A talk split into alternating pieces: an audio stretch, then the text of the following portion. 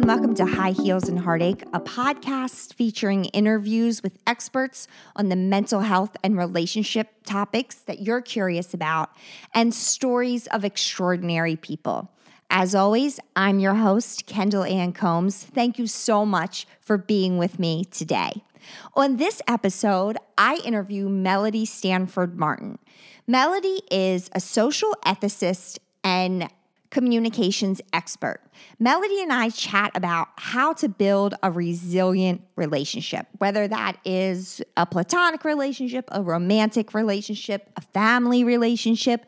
There are certain practices that if you employ, you will be able to build a resilient relationship. So we break down what the heck is a resilient relationship in the first place and how can you better create resilient relationships in your life. So, coming right up, Melody Stanford Martin.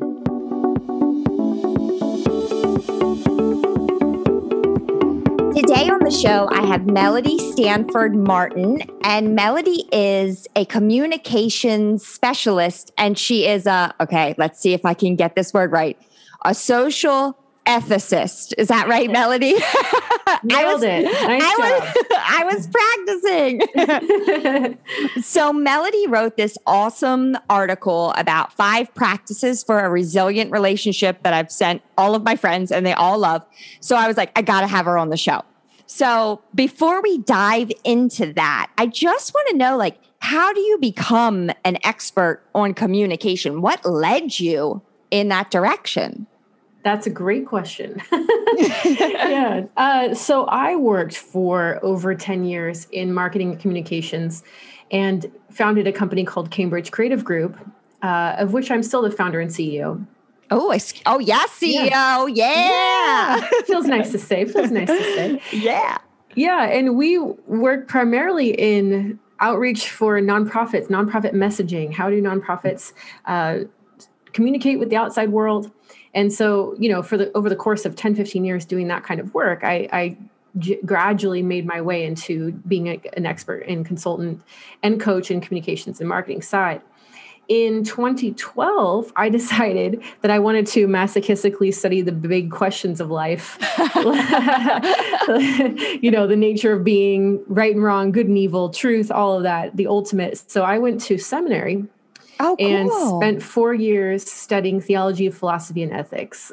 wow. yeah. So I did that. And so I was able to bring a lot of that work into my work with nonprofits and communication because I really understand on a really fundamental level the kind of work these nonprofits are trying to do. Yeah. Yeah. And so what I realized, and this kind of goes into my bigger life story I was raised as a conservative pastor's kid, and then I kind of grew up and my political views changed, and it caused a lot of conflict in my family. Mm-hmm. A lot of conflict. Mm-hmm. You know, politics and religion. I think a lot of us can relate to conflict with family members and friends over politics and religion. Oh yes, right we now. can. Yeah, oh yeah, we can. oh gosh, yeah. It's it's a real. It's the elephant in the room. it is. Yeah, and I became really interested in conflict and how we deal with conflict, and that a lot of us don't get a lot of skills for dealing with it on a regular basis.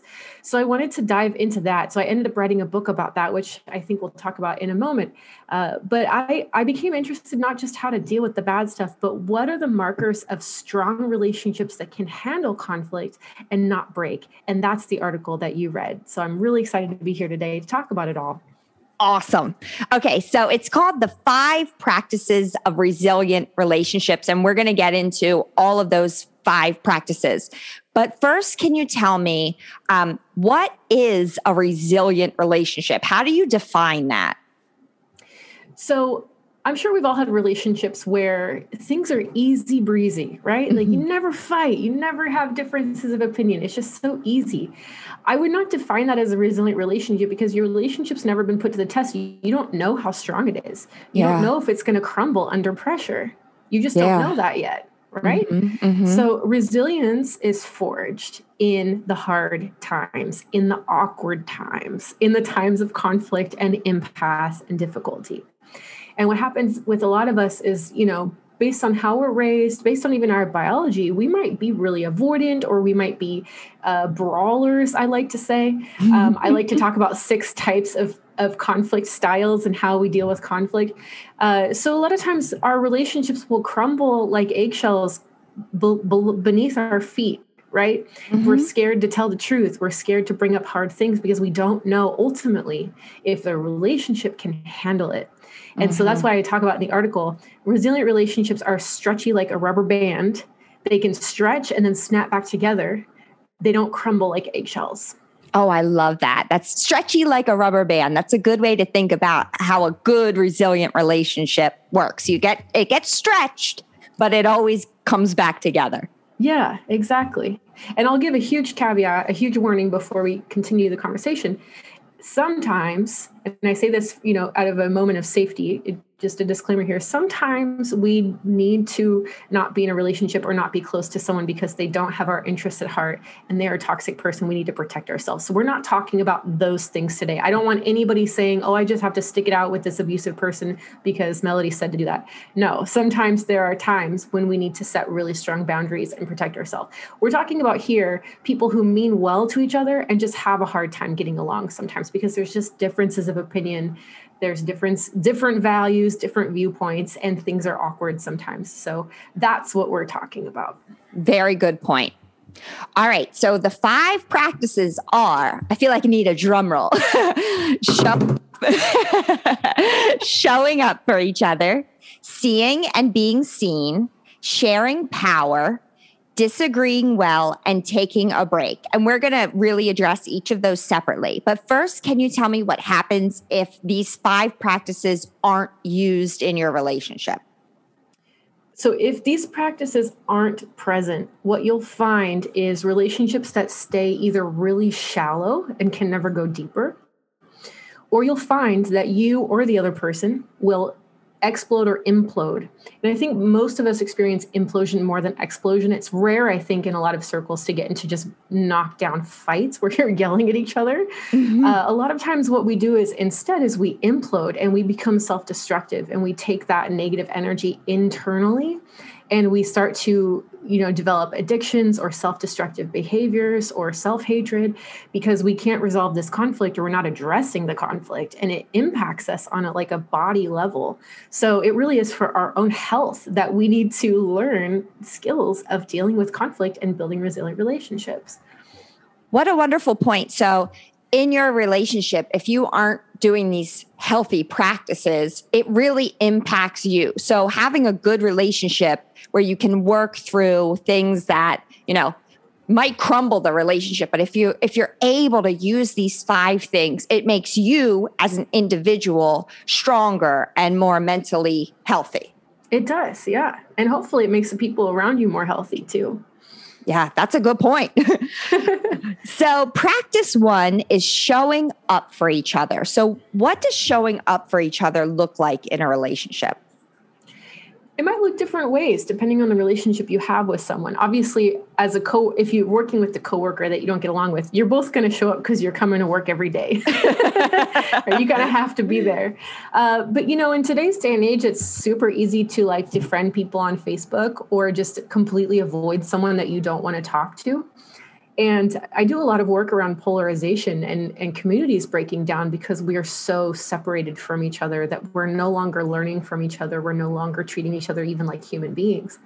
It's very easy not to show up, it's very easy to avoid today. Mm-hmm, mm-hmm. So if you want a resilient relationship with each other, with someone, it, it's it's like super common sense, but you like you can't have a resilient relationship if you don't spend time with them, if you're not intentional.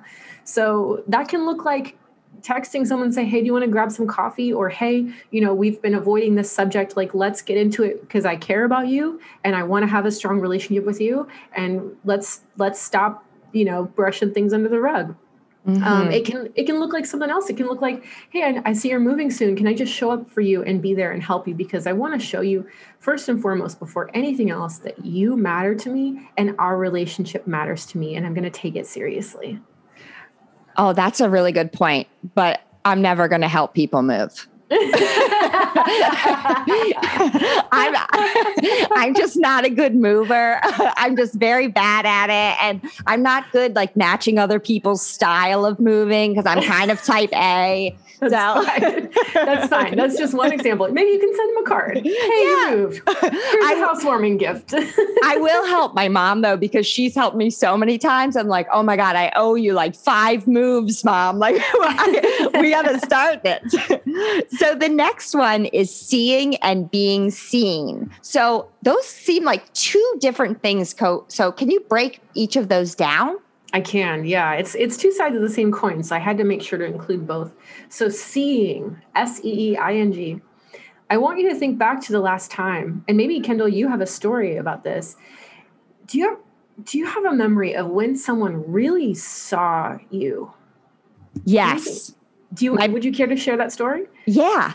So um my best friend Gretchen, who I talk about a lot on this show, um, she is one of the first people I've I've worked with Gretchen at different companies before, and she, when she saw me present, and she was like, "You're a really good presenter." That's something that I always thought about myself, but when she said it to me, it made me feel like uh, so connected to her that she saw something in me that I really valued in myself. That made me feel really seen.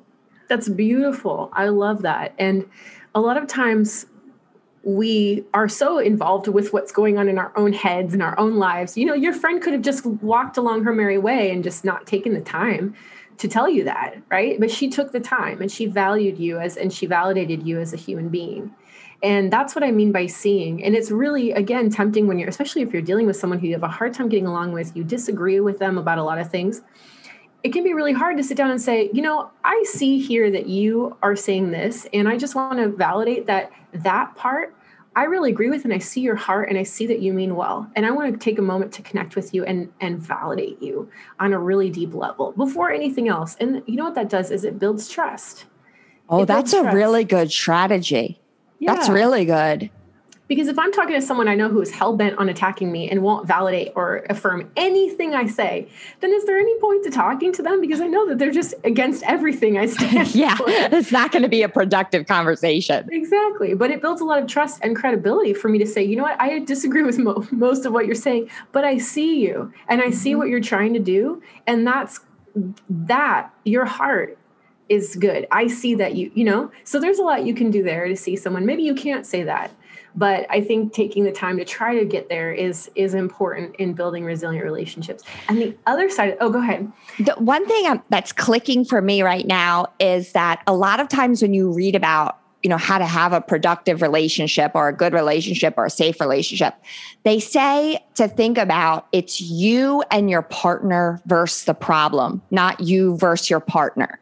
So That's if good. you're if you're starting it by saying like i know you're coming from a good place. I know your heart I know that we're on the same team there. It probably does make it easier to attack that problem. So I love that. That's that's going on my personal growth journal tonight. That that's something I'm going to work on. I love it. Yeah. Another way I've heard this said is assuming positive intent. Assuming someone means well until you know for a fact that they don't, I think mm-hmm. can also go a long way in that. And I think a lot of people say, you know, you should you should focus on listening. I think seeing is like a much deeper thing than listening. Seeing is like not only deep listening but validating someone for who they are yeah. and saying your humanity is good and I'm glad you exist. That's a deeper level than just listening to what they say, right? I love it. Yeah. And so being seen is the other side of the coin. So if we're going to do that for other people, we're also going to invite them to do that for us. And this is where this becomes an exchange mm-hmm. that we, you know, if we're going to invite someone into greater authenticity and vulnerability, we have to be willing to model that and lead in that way as well, right? So if I'm going to ask you to see me, Kendall, I'm going to share from my heart and my experience and say this is this is what I believe to be true. I'm not speaking for everyone in the world, but this is what I understand. And I'm going to let you see you're I'm going to let you see my heart. Instead of just instead of just staying in kind of the intellectual debatey realm and just talk about ideas you know we're going to we're going to acknowledge that there's a personal aspect to this stuff. And this does impact us personally. So being seen it does require a little bit of vulnerability. Is that what you're saying I believe so. Okay. Yeah, yeah that's important. So. Oh, I love that. Okay. I'm so happy that we're talking. All Yay. right. So, sharing power is practice number three. So, what exactly does that mean? And if power is not shared in a relationship, what happens to the relationship? These are excellent questions. So, again, I want you to think back to a time, and maybe you want to share, maybe you don't. I can share an experience actually. Think back to a time where you felt like you didn't have space or you didn't have voice or someone was condescending to you or talking over you. Uh, you know, a lot of times as women, we experience this um, often. And mm-hmm yeah so and i would in the, in the way i put that is that that person was hoarding power not sharing power. I once walked mm-hmm. into a music store i'm a musician and i talked to the sales guy about buying some sort of speaker and he was just mansplaining everything to me and, and didn't ask me any questions. He's like well this is a microphone cable. I'm like oh my gosh i've been playing music since i was like 10 you know like you don't so so i would say that's an example of not sharing power. When when everyone has an equal space in equal space in the room room, equal seat at the table, an equal voice, no one's voice or opinion is more important than another's, then you build more resilient relationship because everybody has a way to contribute and everyone can have a sense of power and and agency.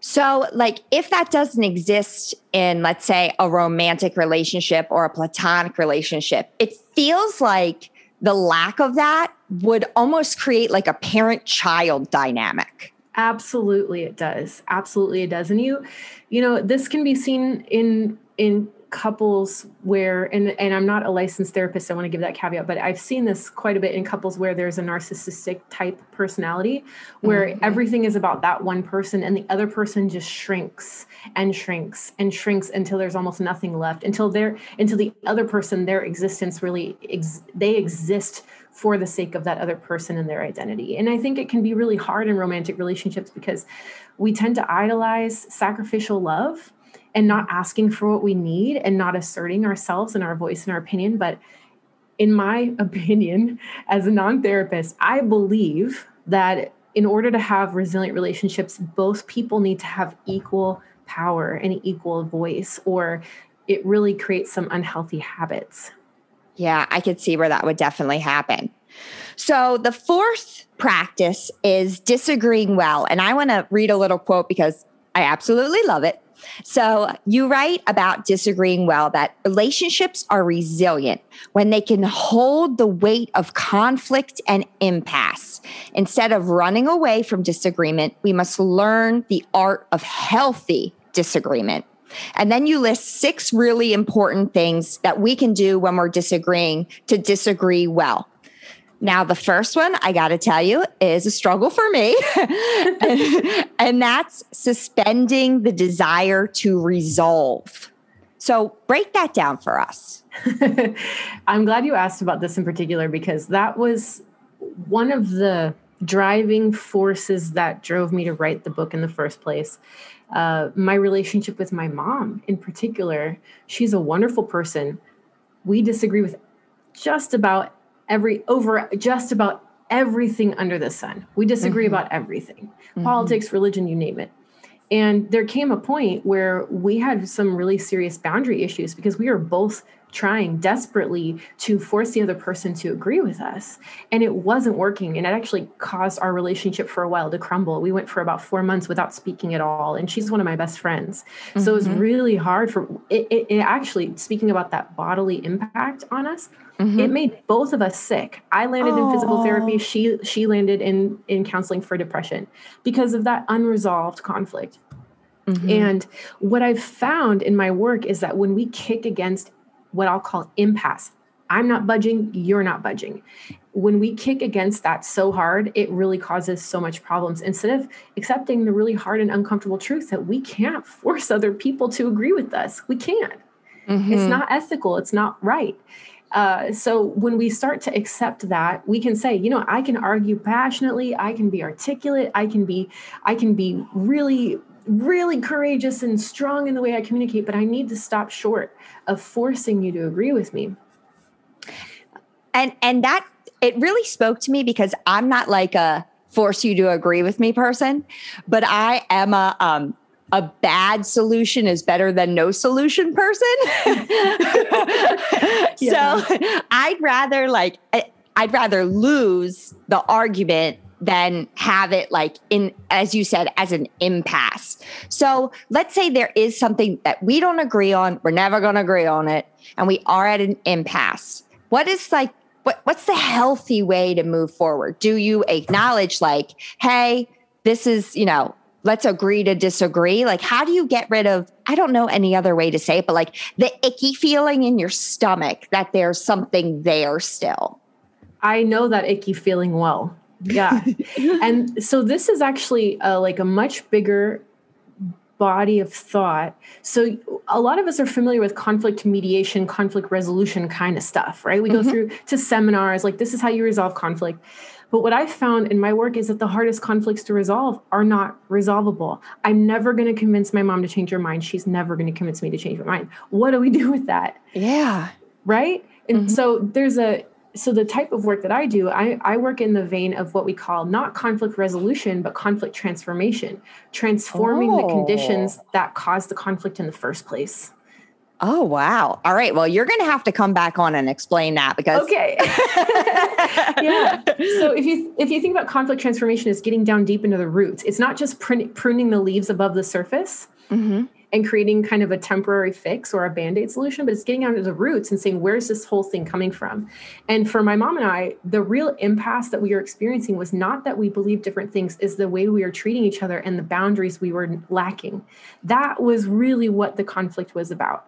Oh wow. Oh that that's tough work. That's really digging in. Oh, it, it is. it definitely is. And that actually leads us like right into the next um, way that you can disagree well, which is asking great questions. So when we are, you know, in a conflict, how can we make sure that we're asking great questions?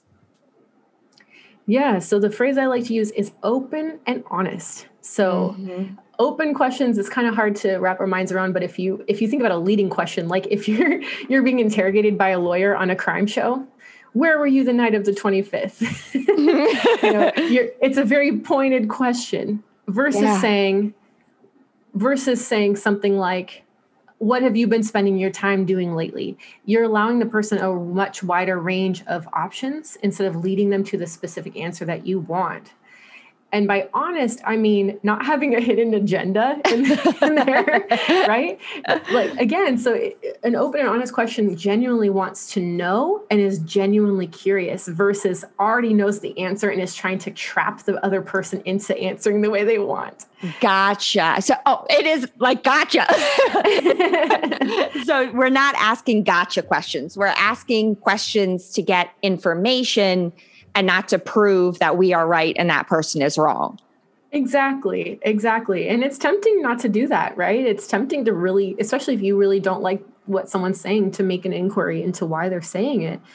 But in order to build trust with that person and to protect the health of the relationship, you actually need to understand where they're coming from because otherwise you can't really speak to it accurately. You probably say things that aren't true about what they believe because you don't quite understand it yeah. yourself. Yeah. And you're not seeing that person. Exactly. Wonderful. All right. Next, we have banishing shame. So, how do we banish shame in order to disagree well? Shame is pretty trendy right now, I'm going to say. it's like super trendy to take down people on Twitter. You know, if you can, how, how much can you just totally lambast a person's character in 200, mm-hmm. in 240 characters, whatever it is. um, but and this is what this is the way I like to put it. Think about a time in your life when you've changed your mind because someone screamed at you and embarrassed you. Never. Never. That's not how we work. Okay. So if you're actually interested in, in transformation and growth and education and personal development, change, real change, getting the person to own their own change, shame is not really an effective tool. I would say shame is probably effective when it comes to like political leaders and political movements and protests where it's a very intentional use of like you should be ashamed of yourself this is not right kind of shame but when it comes mm-hmm. to interpersonal relationship shaming people canceling people calling people out I, am an activist, so I understand why you would want to do that in some cases, but for the most part, it's not effective if you actually want to reduce anxiety. Because what happens when we reduce anxiety in these conversations, we can increase curiosity because we're no longer in fight or flight mode. We can get into a place where instead of stress hormones coursing through our body and literally, literally inhibiting our ability to learn, we can know that we're safe. We know that someone's not trying to attack us. We can actually open our minds and learn new information and and actually be curious about ourselves and about the process and think deeper because we're not just trying to survive. So shame is not effective in most cases. And uh, if you've been taught to embrace shame, then maybe think twice about that. Mm-hmm.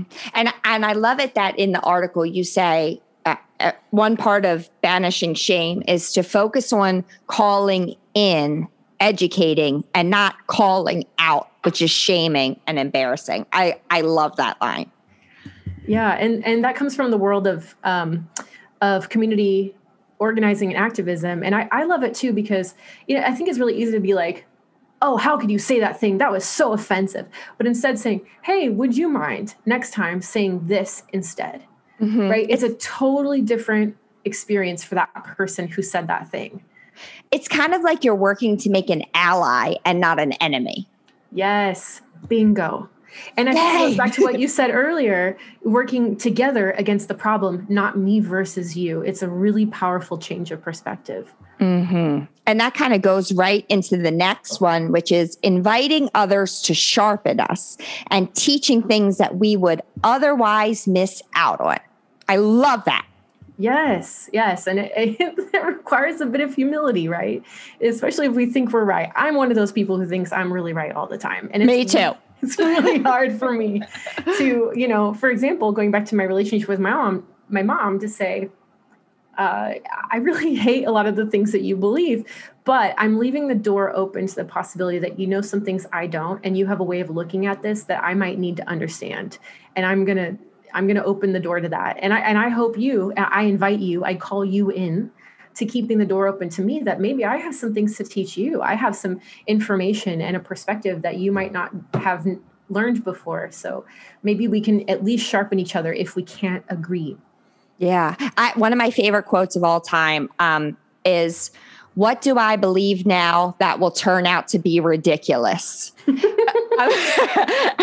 and I think that that, you know, that goes right in there with, you know, other people, our, our relationships, they help to make us better, to make us wiser, to make us nicer, to, and, and some of that is born out of these conversations where we disagree with people. Yeah.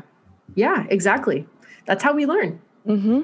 Absolutely. So the next one is telling the truth, which seems like, oh yeah, no brainer, but it sometimes it is a little difficult to do that in a relationship. It can be, yeah, especially if we feel like we're protecting someone's feelings or we're afraid of the consequences.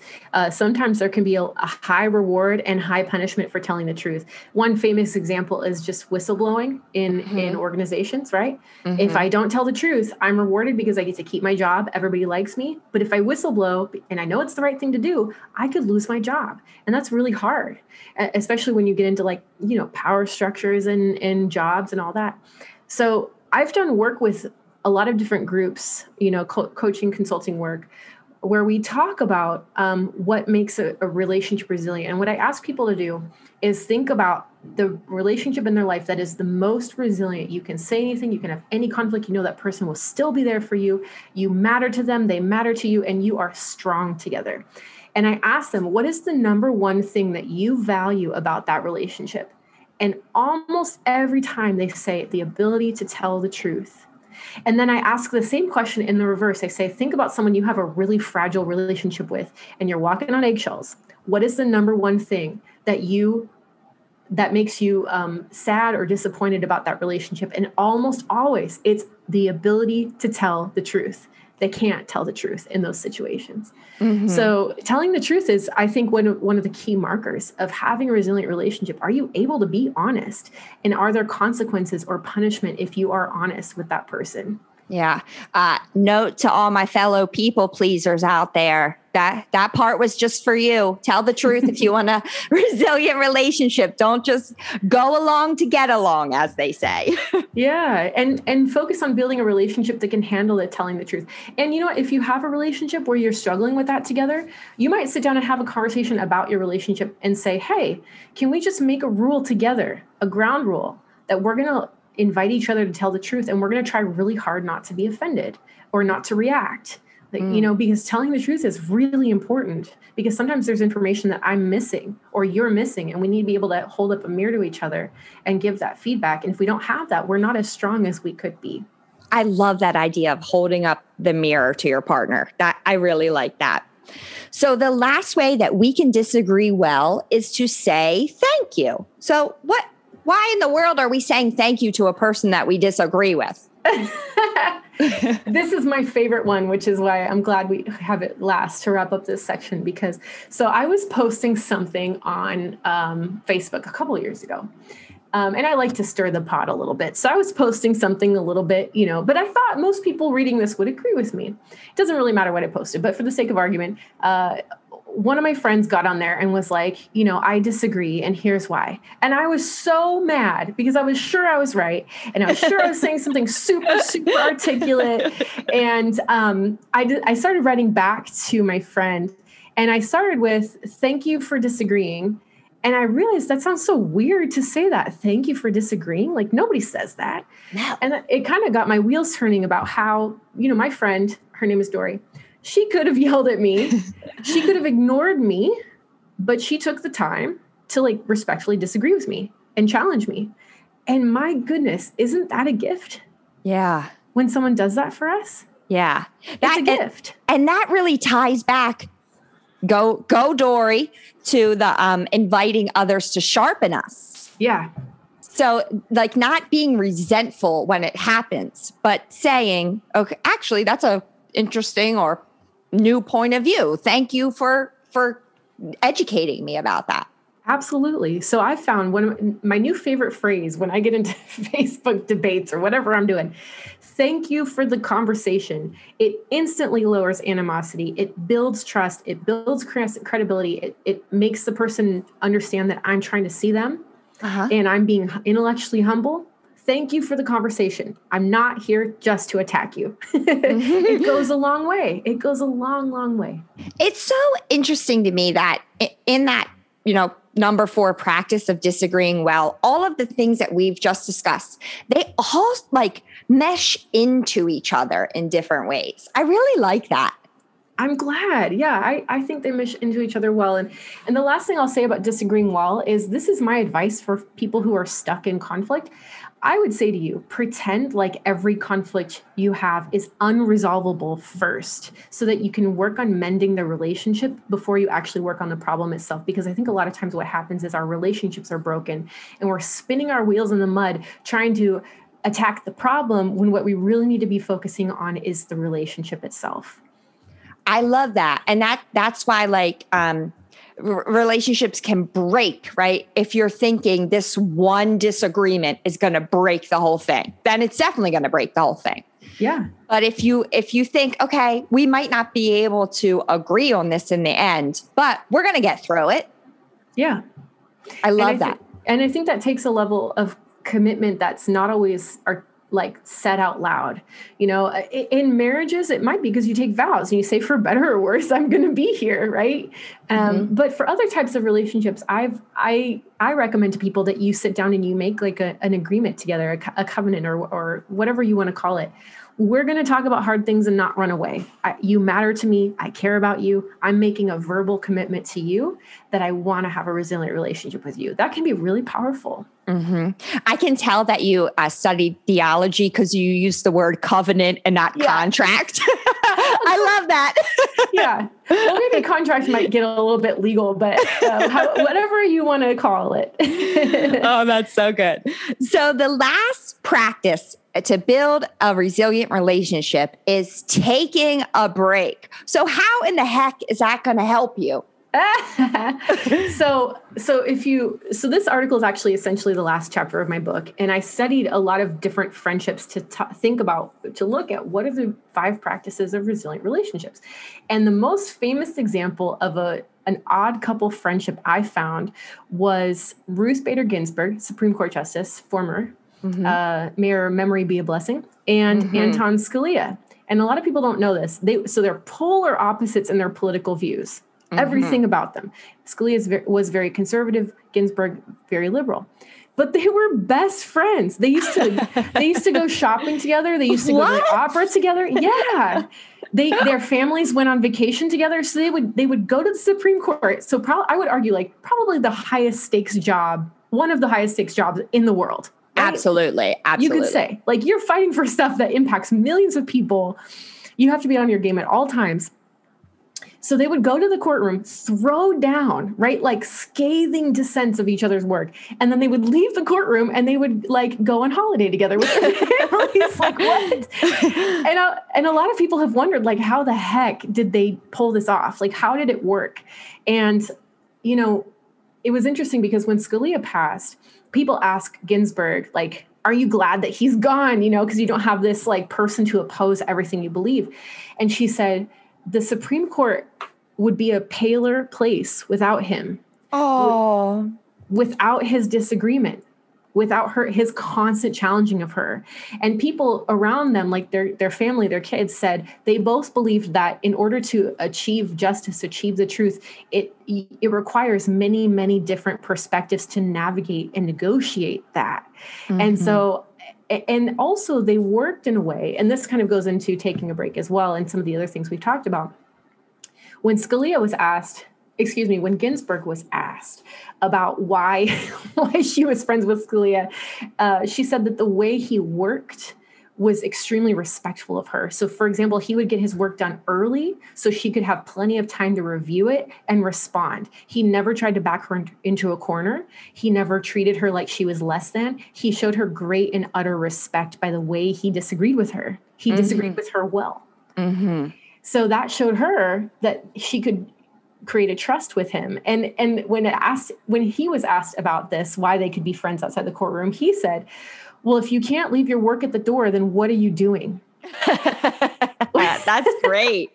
That's yeah. really great. So and, I go ahead. And the, the way you describe it in the article is that the rubber band, when it's stretched, it has to step back. So that's the taking the break. Like you can't constantly be in this conflict perpetually. Like it's got to get back to the a peaceful that, that everybody feels comfortable with. Again, we're not talking about abuse. We're just talking about run of the mill disagreements that where everybody feels a sense of peace again, or that relationship will not stand. I, yes, I, that's how I would say it too.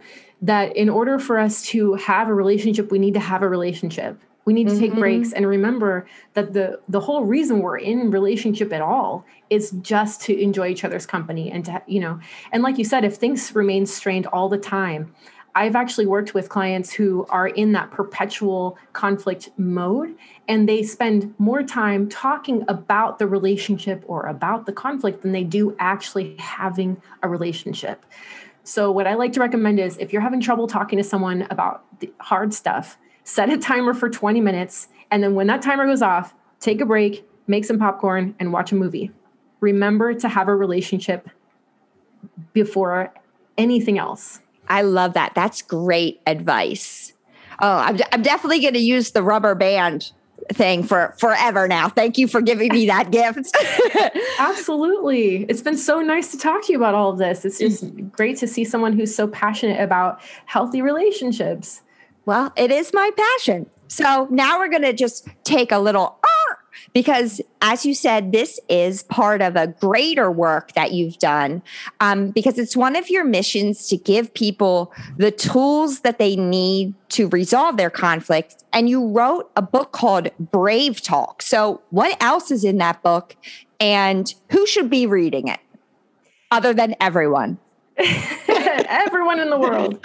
Um, yeah. So, like I said, this this chapter is is the last chapter. So, kind of everything else builds up to this. But I cover things like healthy disagreement, asking great questions, power structures, the role of fear, how our belief structures work, our where our opinions come from, all about assumptions and how we form assumptions. So it's it's a bigger than just uh, conflict. It's it's more about how we think about the world and each other. That's that's real real big. Uh, how we argue how how we argue ethically. Actually, it's really getting down to how we talk to each other and, and the health the ways that are the ways that we communicate, how they can be healthy or unhealthy, and how to get to a healthier place.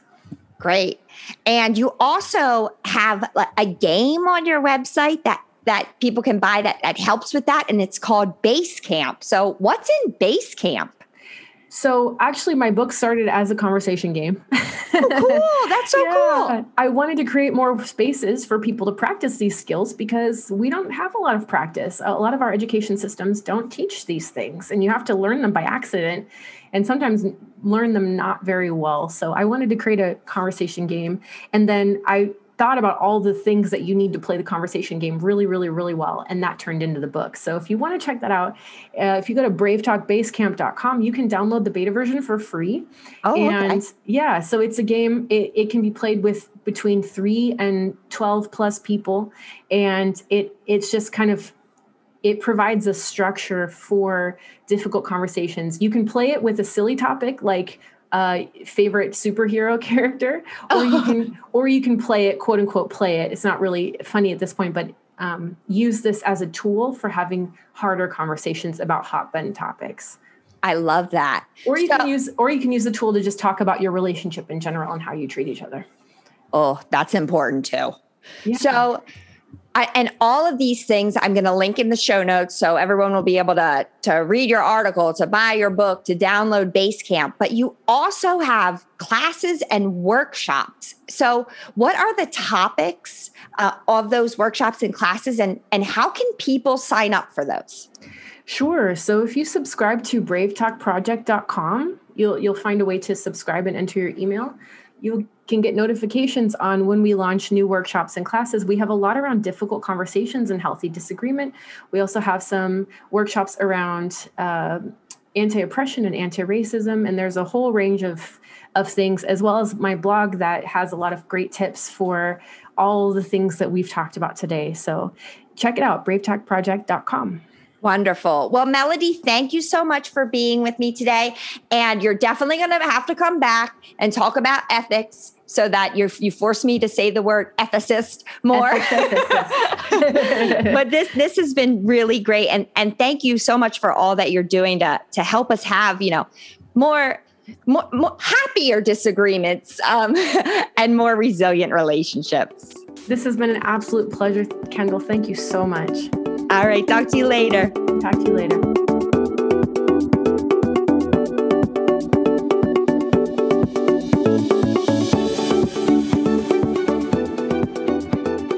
Thank you again to Melody Stanford Martin for coming on the show to teach us all about resilient relationships and conflict resolution.